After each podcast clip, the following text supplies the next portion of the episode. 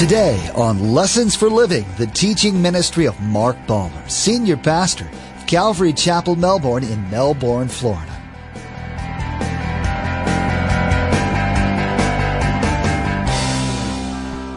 Maybe there's an issue in your life as a couple. When you go home, you're going to have to confess. You're going to have to say to your spouse, I'm sorry. I've had a hard heart. You just have to do it. I can't do that for you. You have to do it. God will give you the power. Now remember one thing your spouse is not the enemy. Satan, the world, and the flesh is. Your spouse is not the enemy. It's often laughed about how women are chatty Cathys and men are silent Sams. It's true, we were created differently, but it's not a pass for spouses to be lax in their communication. If you feel discomfort, those discussions bring couples together, speaking the truth in love, listening with empathy and interest. Both parties can provide security and understanding for the other. It's not even always about what's being discussed, but the act of sharing and listening. When children are grown, friends move away, you and your spouse will still have each other. It's your choice, a house of laughter and conversation, or silence and emptiness. Remember, there's quite a few ways to receive a copy of Pastor Mark's teaching. We'll be sharing all that information with you at the close of today's broadcast. Now let's join Pastor Mark in the book of Hebrews chapter 3 verse 15 with the conclusion of our message entitled Marriage Growing Together.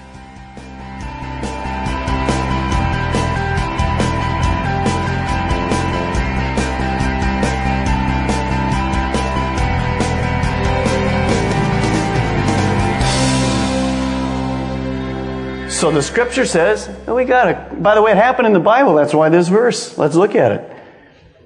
Ephesians 4:26 it says this, "In your anger do not sin. Do not let the sun go down while you're still angry." That doesn't mean you get on a jet plane and go east or west for as long as you can. what it means is look at the next verse. This is very important. You need to understand. And do not give who? Devil? It's the same as Satan. What? A foothold. You see, a hard heart doesn't go, hard heart tomorrow. It starts with little footholds. So what does that verse say? It says this, don't go to bed with unresolved conflicts. Don't allow the enemy to build it up because all during the night, that's exactly what he's doing. We've all seen what happens. We get up the next day, we haven't resolved the conflict. We let the conflict go on for a day or two.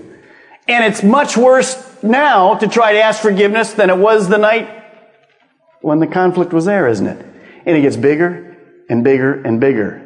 And we go from a bruised heart to a cold heart to a hard heart. That's the process. And sometimes when you go back, it's over the silliest things. But Satan has got a foothold. Why? Because we're not obeying the simplicity of the Word of God. Now in Hebrews 3.15 it says this, just write the verse down, it says this. No, you probably ought to turn to it. I think you need it. Because it's an important verse about hardening of our heart. Hardening of the heart comes from simple wrong choices. God gives us choices of how to obey Him. When I don't admit that I'm wrong on that evening, it's because I'm too proud to admit I'm wrong. I'm just not going to admit I'm wrong, even if I am. That's a choice that I make in my life. Look at Hebrews 3:15. As has just been said, today if you hear his voice, that's God or the Bible as we're talking about, do not harden whose heart? Your heart, as you did in rebellion. See, what happened here is the writer of Hebrews is writing to the, to the Israelites who were known for hard hearts. The Bible talked to them all the time that they're they were stiff-necked people. They, they just rebelled always against God. So notice that this verse says something important here. It says, you should go to bed with a right heart from a soft heart. You have the choice how you're going to go to bed. You're going to harden your heart If you hear the voice, you're not going to harden your heart. You should obey God. You see, what happens in all of this is then during the night or during the next few days, that issue grows and it just grows and it grows and it grows and we become more prideful. It's more difficult to humble ourselves and to ask forgiveness. The Bible says just choose a soft heart and ask forgiveness before bedtime. You need to write somewhere in your Bible, and here's what it says. If you're going to grow spiritually, you must live in forgiveness. By the way, forgiveness is two parts forgiving and forgetting. Forgiving and forgetting. One of the greatest disasters is for you to forgive your spouse of something and then in the future bring it up as an issue again. Aren't you glad God doesn't do that? He forgives and forgets. We're to imitate God. Now, every time you hear the word, you have an option. Every time. You can either obey the word, which will soften your heart, or you can ignore the word, which will harden your heart. Now, spiritually, that's a very dangerous principle because there comes a time in your life, if you continue to hear God's word and you harden your heart and you don't obey Him and you sit in that chair and you make the choice of ignoring God's word, somewhere in your life there'll be a line. I don't know where it is for you. I don't know where it is for anybody. But the Bible tells us there is a line that God only comes and brings you to that place so many times. Finally, if you ignore the word enough, your heart gets hard beyond God's help. It's called the unpardonable sin. And it's a place where you've said no to God so many times, you're never going to say right. To, you've made your mind up, and God says, fine. That's what you want. That's not what I wanted. I've come to you hundreds of times but you've refused. Go ahead, you're out. Now, if you're worried if you've committed it, you haven't. See, if you have, you could care less about what I'm even saying. So in our marriages, we must be very careful. Now, I'm going to give an assignment to you as a husband today. Husband, you're to be the spiritual leader of the home. So if there's an unresolved issue that comes up at bedtime, you're the one to initiate forgiveness. Well, it's not my fault, it's her fault. Oh, that's mature. Thank you, spiritual leader. You see, the book of Matthew tells us even if I'm the one that's been offended, I'm to go to the person that's offended me and ask their forgiveness. Men, step up to the plate. Initiate the forgiveness at bedtime. And you women, when that comes, don't go, well, praise God, I've never seen this before in all my life. don't do that. Just go, wow, wow. See, what'll happen is the two of you will cry together and you'll sleep together on the same bed, touching. We might even have more kids in the nursery. You never know what could happen. All right. Notice what the scripture says. It says, today, today, if you hear his heart, hear his voice, today. That's the principle of today. Maybe there's an issue in your life as a couple. When you go home, you're going to have to confess. You're going to have to say to your spouse, I'm sorry. I've had a hard heart. You just have to do it. I can't do that for you. You have to do it. God will give you the power. Now remember one thing. Your spouse is not the enemy. Satan, the world, and the flesh is. Your spouse is not the enemy. Number three, pray together. This is the third way that we grow together. Pray together.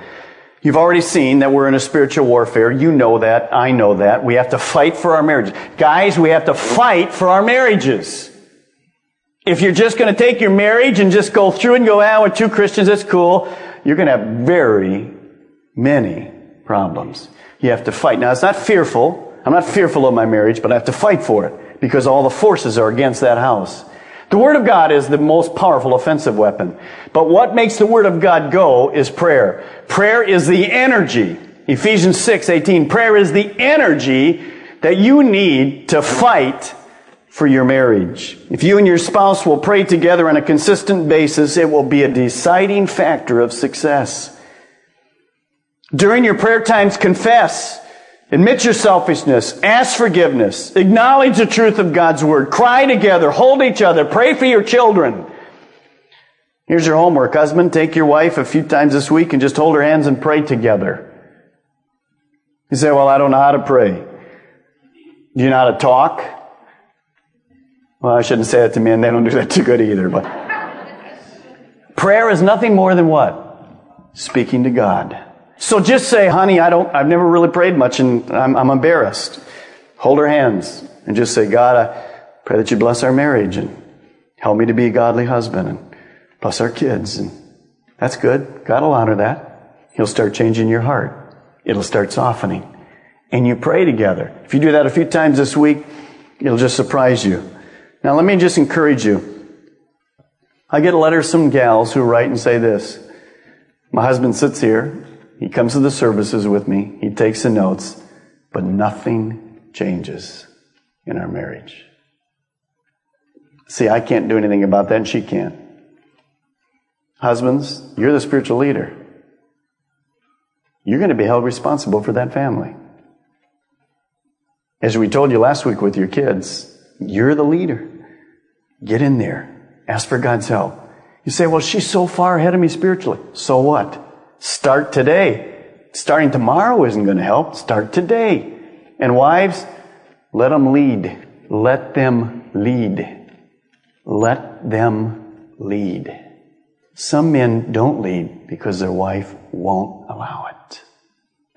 They're going to make mistakes. So are you trying to lead.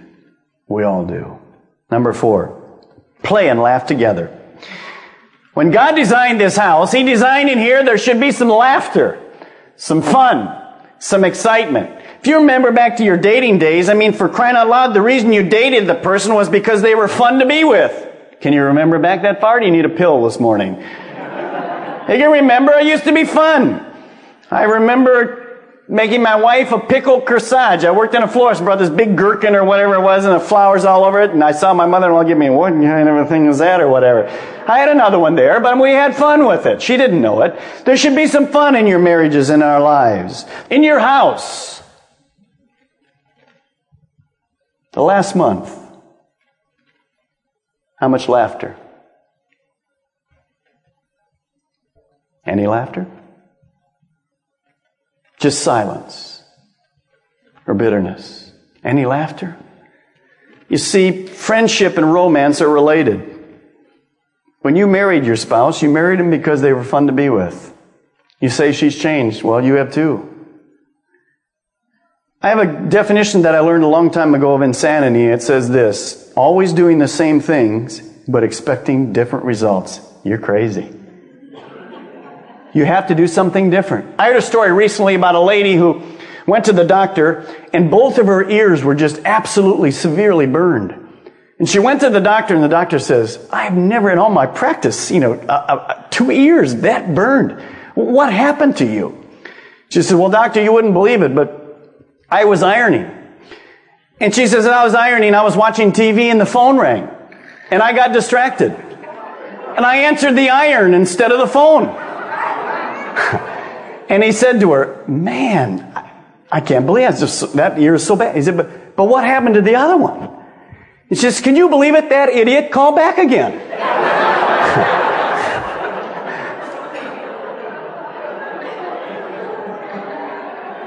if you're going to do things exactly the same, you're going to get burned again and again and again. We have to do things differently. We have to do things differently. Let me ask you, when was the last time you and your wife had just plain fun together? Here's a homework assignment. You ready? It's spelled, date is spelled.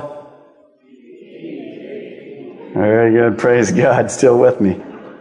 On your date, I want you to go back and remember a fun time in the past, way in the past, either when you were first dating or just a fun time. And Linda and I talked about this the other day. And we went back and we, we had young kids and we left them with the grandparents and we headed out west on a two week trip in a car and a tent. And we had never set the tent up and we got into Flagstaff, Arizona at night in the dark and we set the tent up for the very first time. That'll destroy your marriage. And we had a lot of fun. And with me, mechanical ability minus six, my wife actually put up the tent, but we remember that night. I remember that night. Because all night the wind blew off this little teeny lake there. And all night, here's what my wife said. The bear's gonna get us. The bear's gonna get us. The bear's gonna get us. The bear. I got up the next morning, broke the ice off and shaved. It was a great time. Now she doesn't think that was a fun time, but I thought it was a great time. But we had fun laughing over it. You need to have fun with your spouse. Laugh. Memories. Fun times. Your best friend. Number five, talk together. Talk together. Proverbs 18:21 says this, "The tongue has the power of life and death." You see, your communication will result in either life or death of your marriage. Someone has said very adequately, communication is the lifeblood of your marriage. And many of us need a transfusion because there's very little conversation. What happens in this is because a husband and wife are made different. You know that. The ladies use the right side of their brain and the men seem to use their left more. And that means when a woman communicates, she's communicating about her feelings, details. The picture is, is very colored, lots of millions of color, just details with gazillion words. She just, she just has it packed in. And a man's using his left brain. He wants to talk about it one issue at a time, please. Offer solution for it. Here's the facts. And with as absolutely few words as possible, like, huh, and yeah, that'll do it. So, so we have a husband and wife trying to communicate with each other. It's difficult. Here's some ways to communicate. Number one, by the way, television has really destroyed our communication in the home. Shut it off and talk. We need to talk openly. Speaking the truth, more than just surface issues. What's for supper? Uh, how'd the day go? Do you want to make love? It's been two weeks. surface issues. See, for a guy, that's facts. The woman wants some color. She says, talk to me for four hours. Let's enjoy it. And maybe tomorrow night. So, next thing is lovingly. lovingly. Lovingly. Talk lovingly. Do you know that some of us talk to our pets with more love and respect than we do our spouses? Do you know that? It shouldn't be. Thirdly, we ought to talk often. We ought to talk often. See, one of these days your kids are going to leave. And it's you and your wife and dog, bird, fish, whatever's left. That's it. And if you haven't learned to talk, it's going to be very difficult. We worked on that. We certainly have more to work on, but we knew that was coming. Lastly, you need to listen with empathy. See, conversation is two way. It's feedback. Here's what I want you to do. This is homework. You ready? You wives, get your husband's shoes on. See how he feels about things. You have to see how he feels from his perspective. And you husbands, you find a pair of your wife's shoes and put them on. Now here's the only Disclaimer don't do this in the front yard.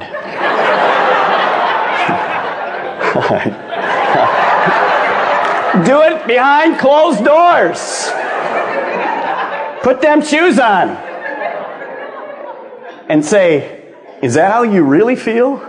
Now I know how you feel. And she's going to say, Now I know how you feel. And I really know how my wife feels. And I'm glad God made me a man. Hallelujah. All right. So, again, not in the front yard. If you do, tell them you go to some other church. Do it in your bedroom. Here's a couple conversation topics quickly.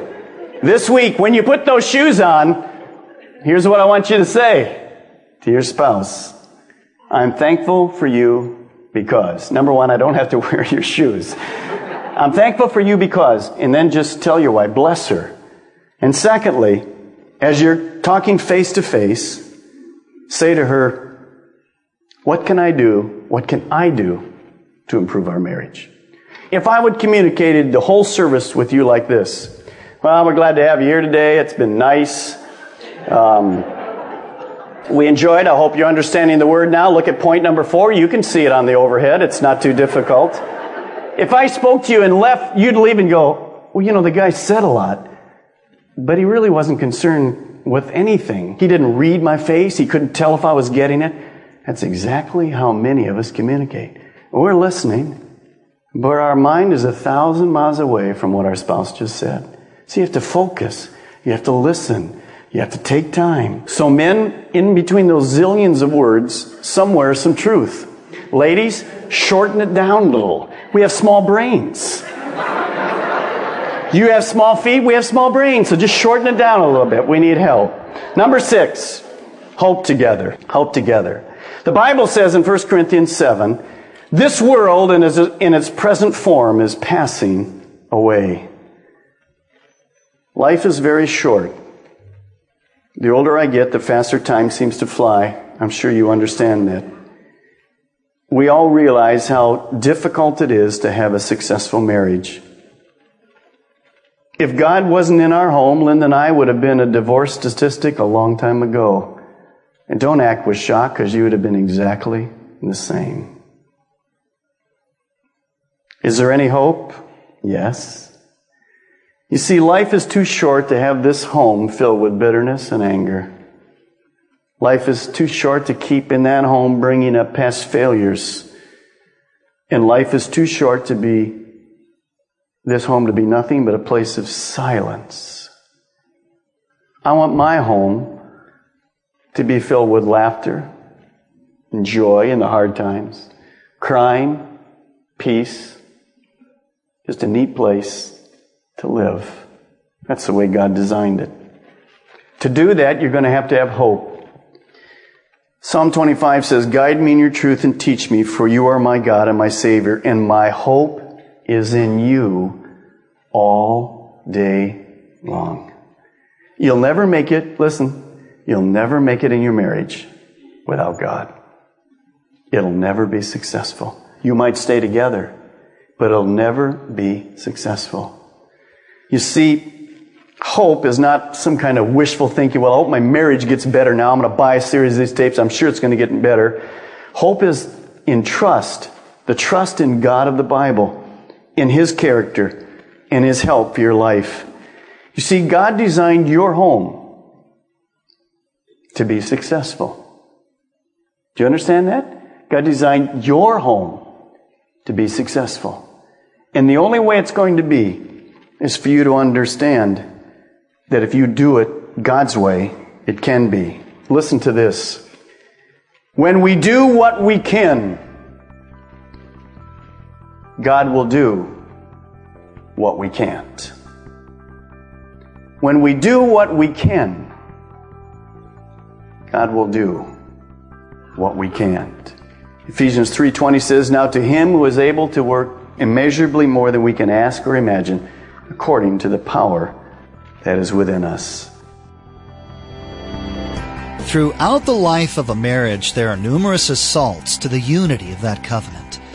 Today, Pastor Mark gave couples some ways to prevent the deterioration of their relationship. Number one was prayer, praying together about everything and for each other. We were also reminded to have fun with our spouses, what we liked about them from when we met, and to talk, hope, and encourage one another daily. Facebook and Twitter have become a regular part of our everyday lives, and we want to be sure to encourage you to check out our Facebook page and Twitter feed. Log on to lessonsforlivingradio.com and follow the links. You can find information about everything that's happening at Calvary Chapel, Melbourne. Again, to like our Facebook page and subscribe to our Twitter feed, log on to lessonsforlivingradio.com. Next time on Lessons for Living, we continue in the Gospel of Mark learning about how destructive the love of money can be, and how even the desire for wealth could keep you from knowing and seeking God. Jesus gives his disciples and us a strong warning about placing value on things and losing our eternal perspective. He knows our weaknesses, which is why he communicates this truth to us in such an intense way. We wish we had more time today, but we will have to pick up where we left off next time as Pastor Mark continues teaching through the Gospel of Mark. That's next time on Lessons for Living.